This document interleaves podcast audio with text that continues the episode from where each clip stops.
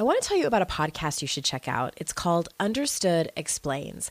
This season of the show is hosted by teacher and special education expert Juliana Urtubey, and it's all about how to navigate individual education plans, also known as IEPs. The latest season of Understood Explains covers topics like how to tell if your child needs an IEP, and it busts common myths about special education. As a parent myself of a child who's had an IEP since kindergarten and he's now a 10th grader, I know how confusing, overwhelming, frustrating, sometimes daunting the whole process can be. I checked out an episode of Understood Explains called The Difference Between IEPs and 504 Plans. And what I love about it is how easily Juliana explains everything. She answers common questions that probably every parent or caregiver has. She dispels myths and is concise and to the point. To listen to Understood Explains, search for Understood Explains in your podcast app. That's Understood Explains. And there's a direct link in the show notes if you need it. This is the Your Kick-Ass Life Podcast, episode 46, with guest Kai Soremaken. All links and resources you hear in this podcast can be found by going to yourkickasslife.com/46. This is the Your Kick-Ass Life Podcast with Andrea Owen, a no BS guide to self-help and badassery. Because ladies, let's face it, life's too short for it to not kick ass. And here's your host, the girl who serves it up straight with a side of crazy, Andrea Owen. Hey there, ass kickers. So happy to have you back on the Your Kick-Ass Life Podcast. And if this is your first time, then welcome. I am so thrilled to bring you kind of an old friend of mine, Kai Soremaken. And before we get started with the interview, I wanted to quickly introduce you all to her.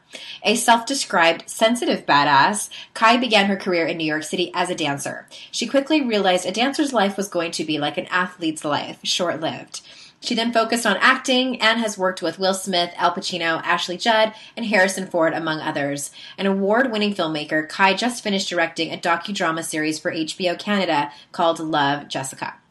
She is the creator of WhoIsChick.com, an entertainment experience that explores fears, courage, and tapping into our superpowers as a way to realize your greatness. Kai is most proud of her fearless adventures, like running a marathon when 400 meters was her idea of long distance, and camping solo cross-country in a 1982 Cadillac Seville while doing a silent sabbatical. Making friends with fear is Kai's passion, and she loves to invite people along for the scary but always thrilling ride. So without further ado, here is Kai. Hey there, ass kickers. Yeah. Andrea Owen here. Episode 46, you guys. I'm here with Kai Soremaken. So if any of y'all are old-time listeners, I should say old-time followers of Your Kick-Ass Life, you might remember I interviewed Kai like 3 years ago. I had a series called the Kick-Ass Women series, and it was on video, and she's back. Yeah. Thank you for having me back. Yeah. So Kai is awesome, and you guys already heard her little bio about the awesome things she does in the world with Chick, and I think the very first thing that I ever saw you do was, God, it had to have been in like 2010 or something. You did with two of your friends, colleagues, superwomen, your 100 curse words on YouTube. Yes. There will be a link in the show notes. Good, because I love that video. I watch it when I'm having a down day. Oh, that's so good to know, because that's kind of the purpose. Yeah, good. I love it. Women cussing, it, for some reason, just makes me really happy. You know what's better than women cussing? Old women cussing. Sure. I have an elderly neighbor that I take to the doctor every so often, and I swear to God, this is what she says to me one day. She's like, she says Portia or something like that. It's some language that she's from, which means God. She's like, just so you know, I always say Portia all the time. I say Portia, which means God, and I say shit. And I was like, oh my God, this woman's 86, and she's like saying God and shit in the same sentence. It's hilarious. Goodness. Oh, that's awesome. Which actually proves to you that God and swearing both do the same thing. They calm you down. True. Yes. Both are therapeutic. Mm-hmm. Very, very good. Okay. Well, let's get this party started. Let's talk about shit that matters. Okay. It all matters, but I know that you and I have similar stories, and everyone knows a story about me, about being in a shit relationship and turned my life around, and you have a similar story to that. So, and your story is really interesting, you know, I mean, talk about dramatic, but can you tell us within your story, or tell us the story, because it's a good one, what was your breaking point in that former relationship, like the point where you decided to draw the line in the sand and kind of turn the mirror on yourself and decided to work on you? What happened? Right. Okay. So first, what happened was I was in a 3-year relationship that was, for the most part, I would say emotionally abusive, and was turning towards physical abuse towards the very end. Kind of the straw that broke the camel's back was he held me at knife point for a night. And then I went into hiding for 3 days with my girlfriend, and loved ones kind of, I don't know, I was so beat down that I really couldn't, I didn't have the strength to get out of the relationship myself. So my girlfriend took me in. I kind of disappeared for 3 days. In the meantime, my brother was like conspiring behind the scenes and bought this MF a ticket to Europe, because he had some plan at that point to go teach English to people in Sweden or somewhere. Mm-hmm.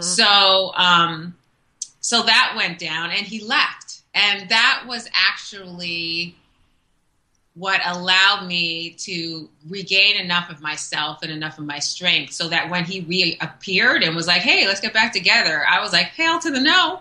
Okay. So yeah, you know, before I was in that relationship, I never understood women who were abused. I was like, just get the fuck out, get out. Mm-hmm. But when you're in it, I want anybody who's listening to this, the people who've never been in one or have friends or family that are in one, to understand, when you're in an abusive relationship, your whole sense of self has been systematically broken down to the point that you are very challenged to make proper decisions. And that's not to justify like the choices we make, but having been in one, it's just, and I'm a strong chick. Like I'm like, don't fuck with me. Mm-hmm. So, I just, you know, my girlfriend that took me in had been in one, and she was my guiding light, because I was in that relationship for 3 years, but a year and a half in, I knew I needed to get out. And it took that extreme thing happening and another year and a half to get out. And the whole time, a lot of people were judging me. All she kept saying was, you'll get out when you're ready. You'll get out when you're ready. Just hang in there. And she, you know, I needed someone to believe in me, because I certainly didn't believe in myself. Yeah. And when you judge people who are in abusive relationships, you're not helping them, because mm-hmm. they've already, trust me, beat themselves down, and they have a partner who's beaten themselves down. So the last thing they need is anybody else beating them down. Anything you can do to lift them up is the best thing you can do to help them. Mm-hmm. So anyways, so he left, I got out, and the turning point was actually a year after I got out of the relationship. For a year, I spent it hating him, blaming him, and everybody in my life went along with that, because yeah, the guy's an asshole, he's a dick, blah, blah, blah, blah, blah. And I don't know what the hell, but a year after I got out, I had this like moment, and ask me why it happens here. I'm checking into my gym, maybe because I'm going to the gym to take care of myself and my body, but I'm at the gym and I have this epiphany. I'm like, oh my God, I am responsible. Mm-hmm. And that was it. I was done blaming him. I turned the focus on me, which was not a pleasant journey, yeah. Because first you have to go, why the hell did I do that to myself? How do I feel about myself? How do I look at myself in relationship to men, my value, all of that stuff? And it's really, honestly, if you've been in an abusive relationship, there's got to be a part of you that just doesn't believe you're worthy. Mm-hmm. Because I can tell you now, to today, I would never be in that type of relationship. Never. Mm-hmm. But that's because of the work. So that was really the turning point for me. But, and you know, I don't regret that year between getting out and that epiphany moment, because I believe in having your anger and expressing all that. And it's a process. And you can't, you know, I feel like in today's day and age with the internet and everything, we've been conditioned to think everything had to happen yesterday. And like, if you look at life around us, just go for a walk in nature. It doesn't work that way. Like, it's a process. So that was a huge turning point for me. And I've kind of never looked back. It's always been, even in any other situation, any other kind of relationship, if I'm having issues or problems, I'm like, okay, what about me is contributing to this? What about me can I change? Because honestly, that's the only part I have control over. Right. Well, and I love that. And I'm so glad that you said that it took you a year and it was this long process, because I think that, you know, a lot of the women that listen to my podcast, they are smart ladies and they are high achieving. And when they see something that they're not happy with in their life, they're like, all right, where's the solution? And let's get on it and let's get this done like in an hour. And I, you know, and I sometimes need to check myself before I wreck myself with that, because, you know, but it's true. It's such a, it's about unlearning the way that we have been and, you know, the coping mechanisms that we've carried and the way that we are in relationships and all these other things, and relearning a new way. And that is not going to take one hot second. That's going to take a while. And sometimes, like you, I mean, I did the same thing. Like, my husband and I split up, and I had a year, I needed an entire year of, for me, it was like more drama and chaos before I finally reached my breaking point. So I hear ya. It's not always just quick zippity doodah. Yeah. I'm going to talk in cliches for the rest of the podcast. Do it. Yeah. My new thing is, like, I try to do things lo-fi now.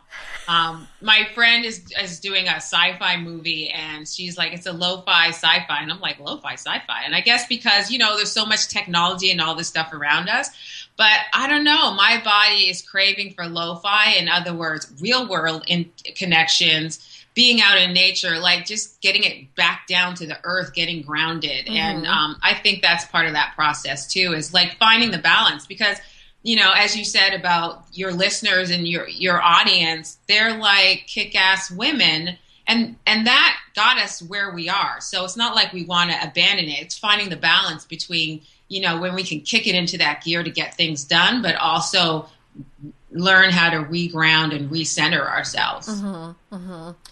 For sure. Yeah. Well, and also, you know, recently I was restocking you on the internet, and you mentioned in another interview that you did exercises to help you gain the self-worth and self-love that you needed. I'm assuming those weren't like squats and stuff like that. So what were at the gym? I mean, loving yourself that way is too, but no. Yeah. Oh my God. I've done so many. I still do exercises. Like, good, it's ongoing. 'Cause my philosophy is, until the day I die, it's never ending as far as learning about myself and evolving as a human being. I've taken several classes with Masterclass on things like communication, entrepreneurship, and storytelling, and absolutely loved every one because of their caliber of instructors and how concise the classes are. With Masterclass, you can learn from the best to become your best. For just $10 a month, an annual membership with Masterclass gets you unlimited access to every instructor. You can make new habits with New York Times bestselling author James Clear, improve your physical and mental well-being with leading gut health experts, or build stronger relationships with renowned psychotherapist Esther Perel. She is so amazing. I had gotten curious about how to be a better communicator, so I took the Art of Negotiation class with Chris Voss, and it helped me to do things like read body language, read speech patterns, and so much more, so I can better communicate with, who you ask, my teenagers. Plus, every new membership comes with a 30-day money-back guarantee. Don't wait another moment to start your learning journey with Masterclass.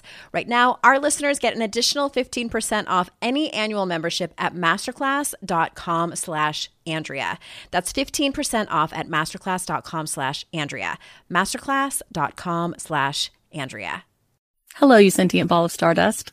My name is Casey Davis. I'm a therapist, and I'm an author of the book, How to Keep House While Drowning, where I talk about ways to make it a little bit easier to take care of yourself when you're overwhelmed, stressed, have mental health issues, physical health issues, or maybe you're just in a hard season of life.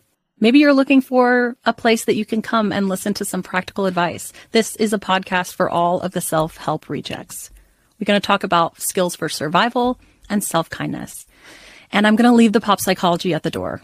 I promise not to tell you to meditate or to journal.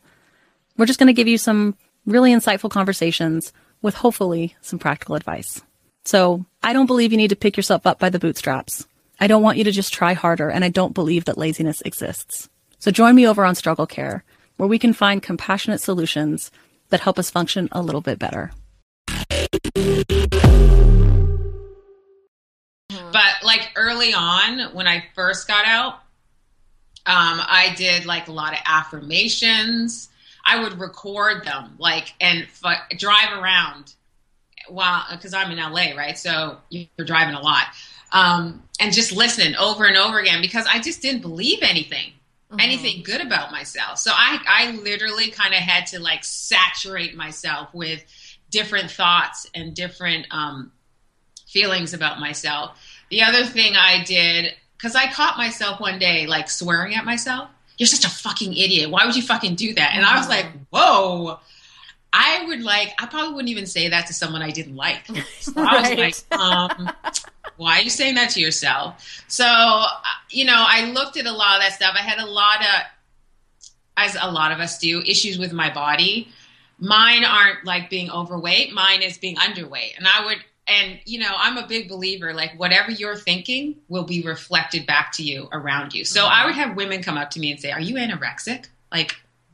What's the deal? And so I would almost be in tears.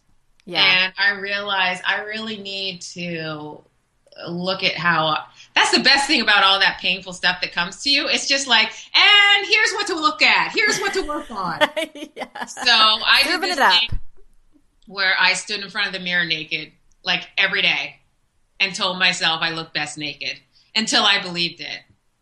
And girl, let me tell you, I believe it now. Mirror work, yeah. I'm almost a freak the other way now. I literally get in front of the mirror. I'm like, oh my God, girl, you are happening.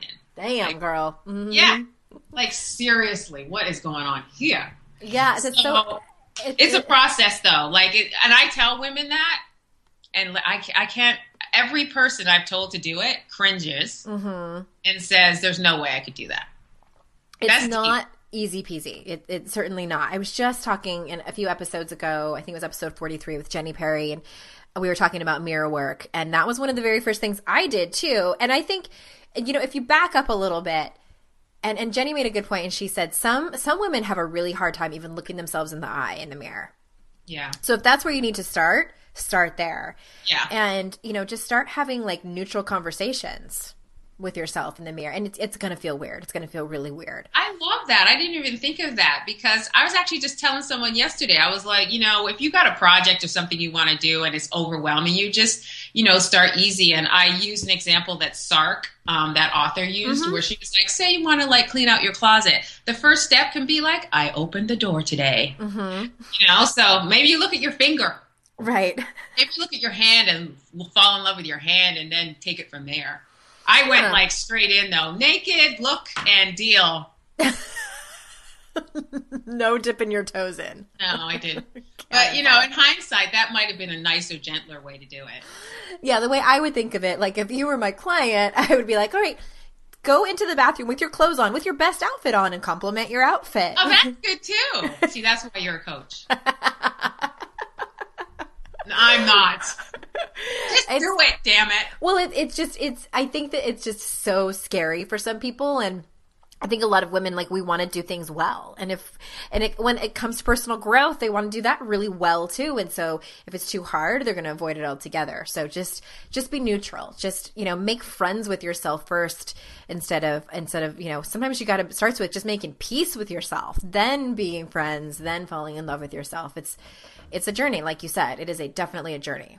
And then you get to the point where you actually start falling in love with like your, the quirks and the things that aren't perfect. And you actually start loving those. Then it's like, you're on a whole nother journey there. Then you just can't stop, won't stop. Yeah. Just speaking of hashtags for the whole episode too. Oh, okay. You, there was a Rumi quote, and it might have been in like a blog post that you had written, and I love this. It was start a wildly foolish project like Noah, and I'm assuming that like Noah just wasn't one of Rumi's friends. He's speaking of Noah's Ark, correct? I believe so. Okay. Start a wildly foolish project like Noah. It makes no difference what people think of you. Yeah. And you were equating this to feeling the fear and pushing forward through it, even while you're feeling it. And I absolutely love this, and I fist pump this. So how do you, Kai Soremaken, how do you do this in your life? Okay, well, I'll tell you how I first did it. This must have been like 6 or 7 years ago now, maybe even longer. But I went to a New Year's Eve thing at the Self-Realization Center, which is the organization that Paramahansa Yogananda created. Mm-hmm. And the person speaking was talking about New Year's resolutions. This is actually great for right around now. And how, you know, they're not really effective because usually within 2 or 3 weeks, you're not doing them anymore. And then you feel like a loser. So that was great. That served a purpose. So he said, I don't do those.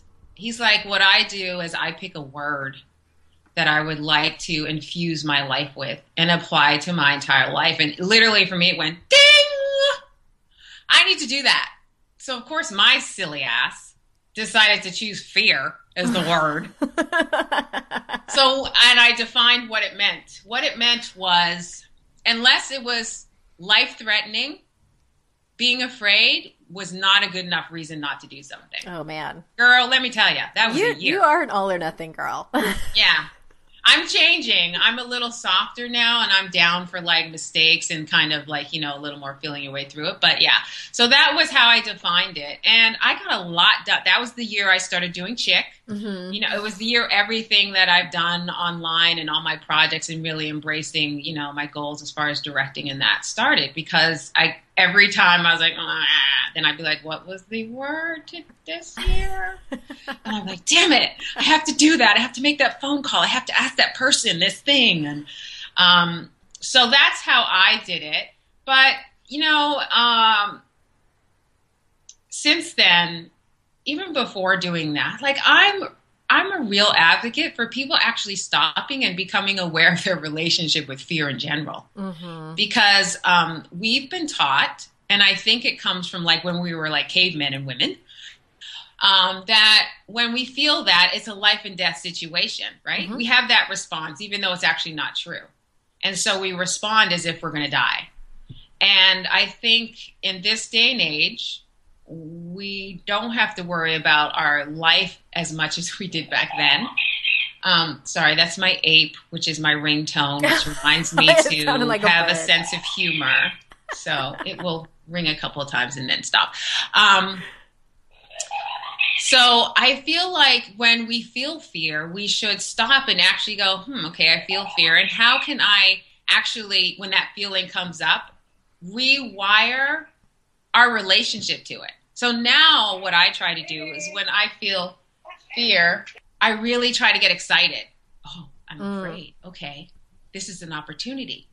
Because honestly, to achieve pretty much anything you want to in your life and become a bigger person, you're going to have to be afraid because you're going to do something you've never done before. Right.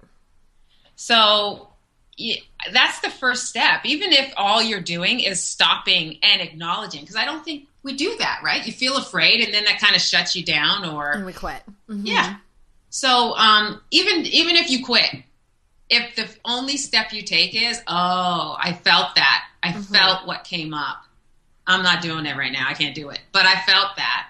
Then next time it comes up, maybe you'll actually have a conversation with it, and you know, negotiate, because a lot of the things that you know, we tell ourselves are going to kill us. When we actually have that conversation, we realize, oh, that actually ain't going to kill me. It might be hard and uncomfortable, right? But not it won't kill me. The same thing is killing you. Yeah. Yeah. We talk a lot about fear and courage over here at Your Kick-Ass Life. And I think that we've been conditioned to just have my whole philosophy is that most of us come from a place of fear, and that's sort of like the soil to our tree. And then our self-talk is manifested from fear. And then what ends up happening is that we fall into behaviors like perfectionism, trying to control everything. We also isolate and numb out. Yeah. I have another Rumi quote that's great that I'll share with you. Rumi is my homeboy. Yes. Run from what's comfortable. Forget safety. Live where you fear to live. Destroy your reputation. Be notorious. What? That is hella scary. Yeah. Rumi, put that up somewhere and read that every day. Oh, yeah. But you know what's so... It's notorious, though. Come on. That's like the goal. It's so crazy because, like, every time I've actually done that, like, speaking from... especially from a business standpoint, every time I've done that, I've been more successful. Yes, I agree. Me too. You too? Mm-hmm. Yeah. Damn it. So then I go, girl, you already know how this works. It doesn't make it any less scary, though.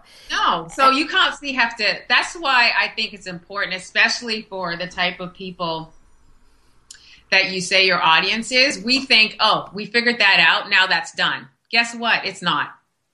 Right. It's life is like a spiral. You revisit and revisit and revisit.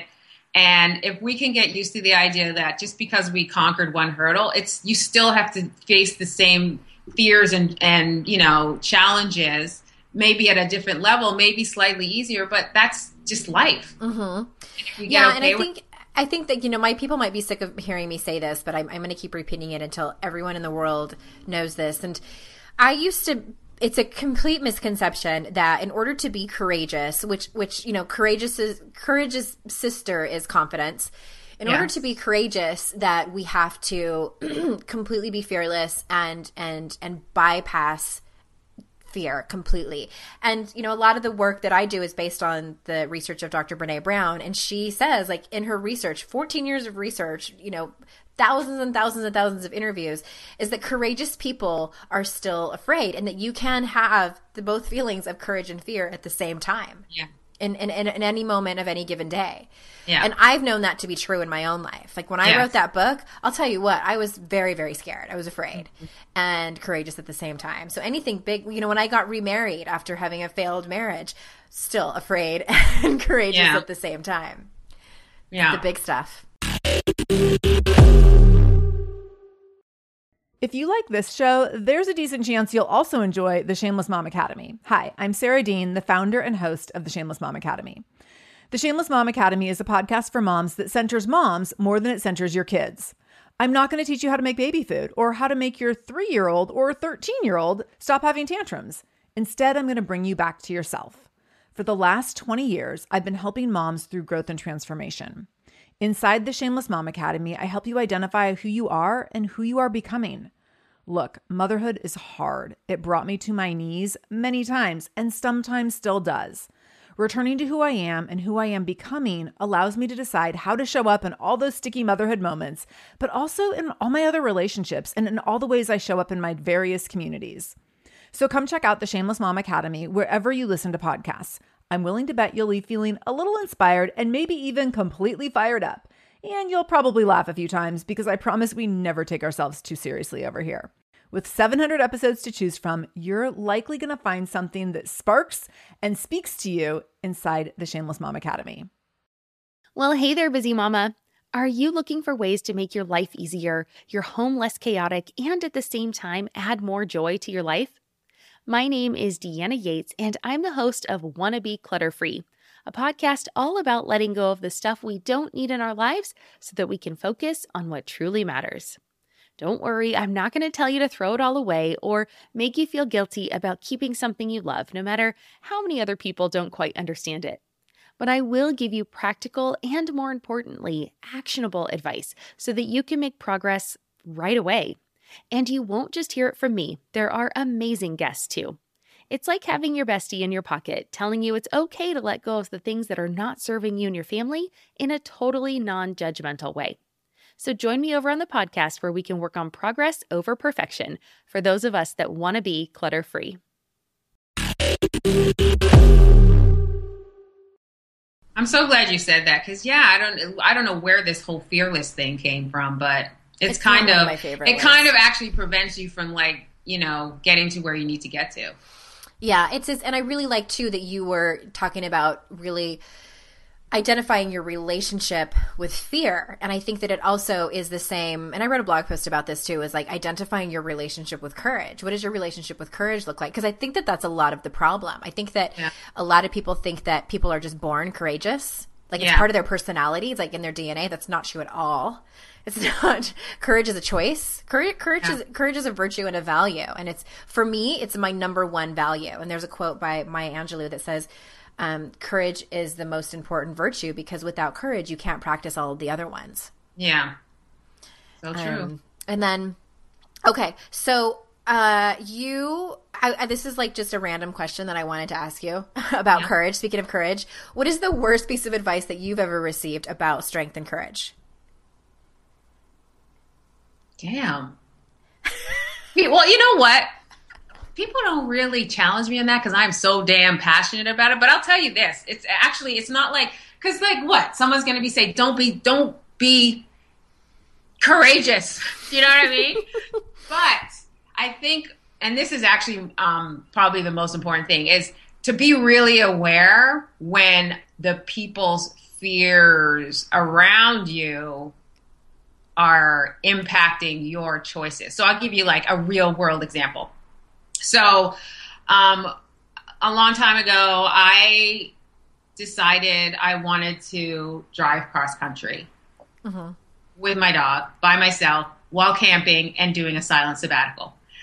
Okay, so my family was like, wait. Does that mean you weren't going to, like, a silent, like you weren't going to talk? I didn't talk. I had a card with me that I handed to people, like if I was at a gas station or something, and it said, "Hi, my name is Kai. I'm on a silent sabbatical. I'll be communicating with you without words." Oh, my God. Yeah. So, and this was pre-no cell phones. So okay. I had no cell phone. I was a woman by myself, not speaking. So pretty much my friends and family were like, "Are you crazy? Was it just like an experiment? Huh? It was like an experiment? You wanted to see how it went?" No, I was going to, my dad was getting sick. So I was going home and I was poor. Mm-hmm. So I had to drive and I had to take my dog. And I was feeling like crap. And I thought, I think if I'm quiet for a while, that'll help me. Mm-hmm. Ask me why I thought that. I don't know. But it was literally one of the best things I ever did in my life. I got stories about that trip. It's awesome. But I tell you this because of the worst advice thing is, it was, okay, so let's go back. It was one of the best, like probably top 5 highlights in my life so far, that trip. But when I was telling people, this is what I feel like I need to do, everybody went to fear, was afraid because I was a woman by myself, driving across country by myself, blah, blah, blah, started hitting me with like, "Are you sure you want to do that? Blah, blah, blah, blah, blah." And I started to get afraid.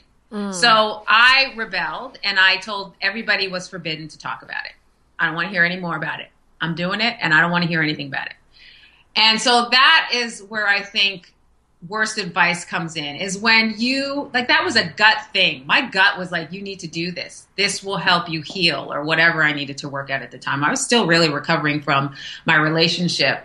And when people around you start to come at you with advice that you can feel is fear-based, you got to shut that shit down like in a quick minute, because you will take it on and it can have an impact. It's contagious. On you. Yeah. So that's, as far as advice goes, I think that's just like, apply that in real world. Like, you know, if you know people in your world that come from fear, those are not, personally, I would like push them like way out so they're not in my close circle.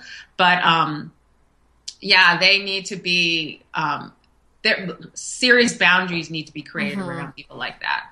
Yeah. So that's what I would say as far as worst advice. Because a lot of people live from a fear-based place. So absolutely, if you're going to choose not to do that, then you're probably going to be faced with making some changes in your life. Right. And more specifically, I don't know if this is what you were alluding to, but changes as far as like whom you tell your story to. So it's not necessarily a matter of, you know, all the people that told Kai that she was foolish for doing that, she needs to kick out of her life. Not at all. But it's like, I think sometimes we get to a certain point in our life, and I think that if you're listening to this, you're there, that you can give yourself permission to really take a look at who you're sharing what particular stories with. Because I think like for that, you were probably really excited, you know, and you're like, "I'm going to go do this." And like most of the people were like, "Girl, you crazy." But there was probably maybe like 1 or 2 people who you could trust enough with that story to still be probably a little nervous for you, but support you. Yeah. Well, I will, and you know, like I was like my mom my parents were that. They weren't feeling it. But when I shut it down and I was like, mm-mm, they actually shifted and then decided, okay, well, either we don't talk to her at all, right, or we get on board.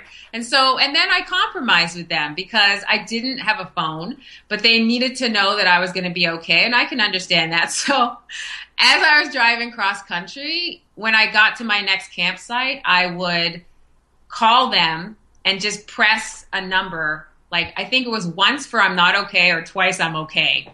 Uh-huh. Like, and then I would hang up. So that they knew I was alive and everything was okay. So, you know, I think, you know, because sometimes I think when people start to get into like, I am going to do what I want to do and I don't want to hear anybody experience things, you get a little extreme. Mm-hmm. And there can be room in there for compromise and understanding that even though you don't want to live from fear, that other people still do. And you really can't force them not to do that. Yeah. Okay. Well, one last question. What was your biggest takeaway from that journey? My biggest takeaway, so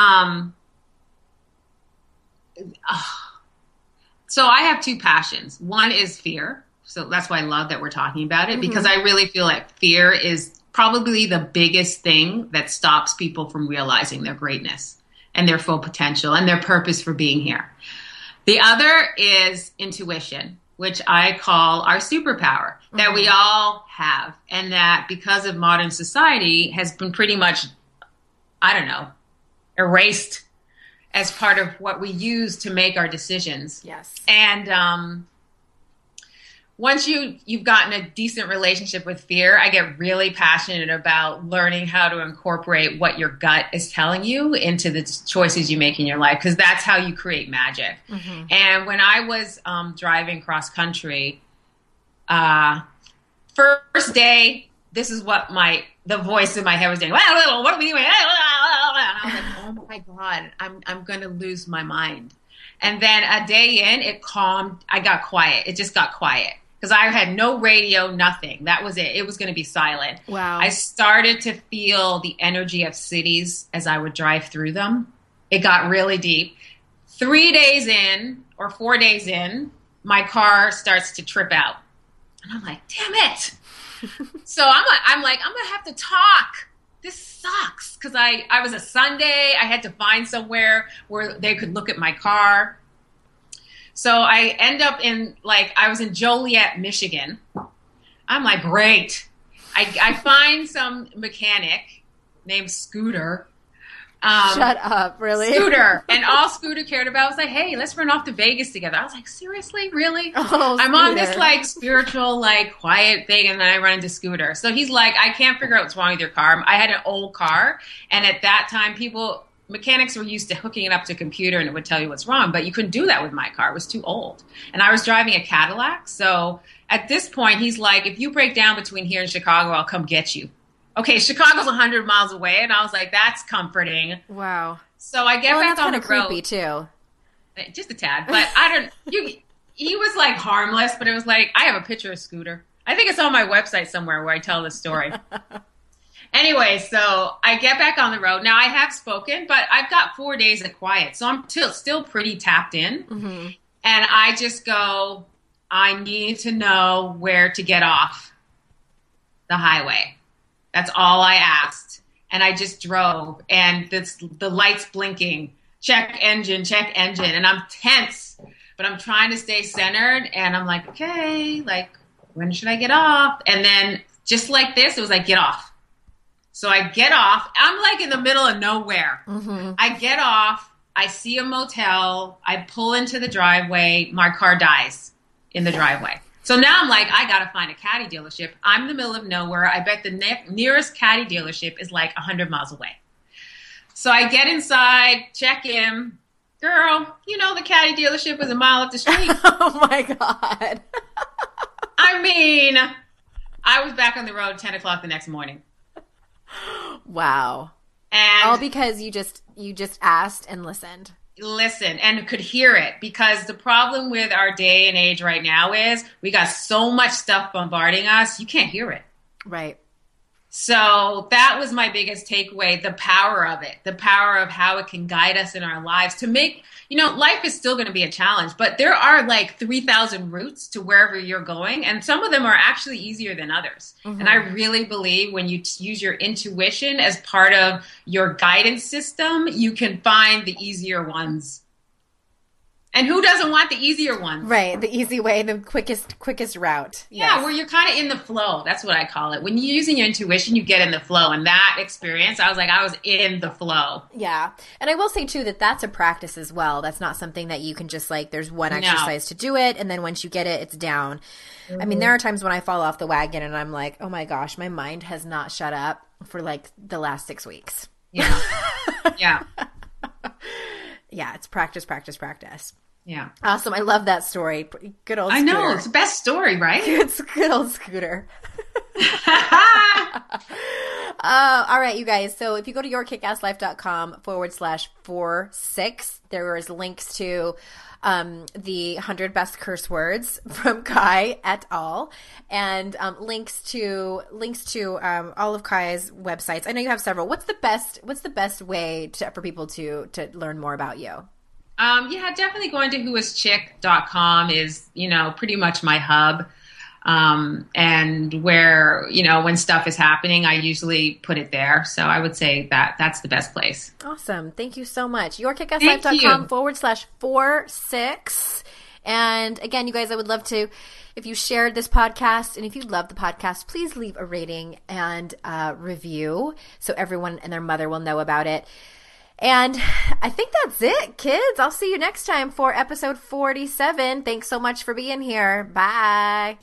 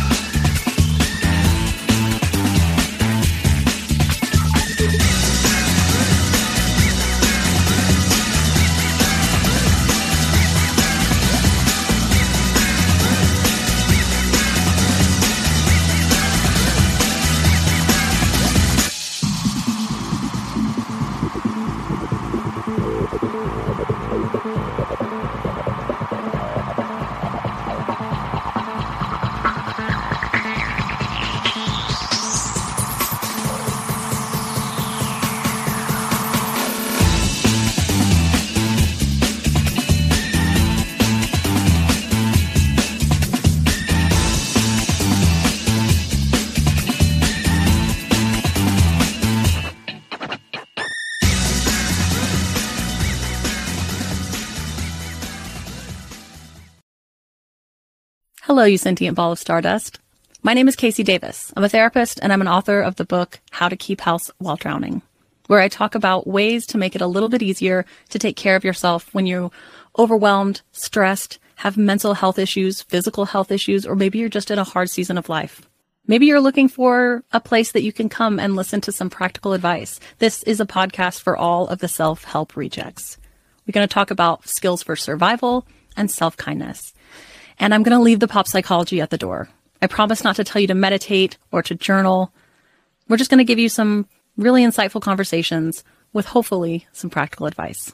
So I don't believe you need to pick yourself up by the bootstraps. I don't want you to just try harder, and I don't believe that laziness exists. So join me over on Struggle Care, where we can find compassionate solutions that help us function a little bit better.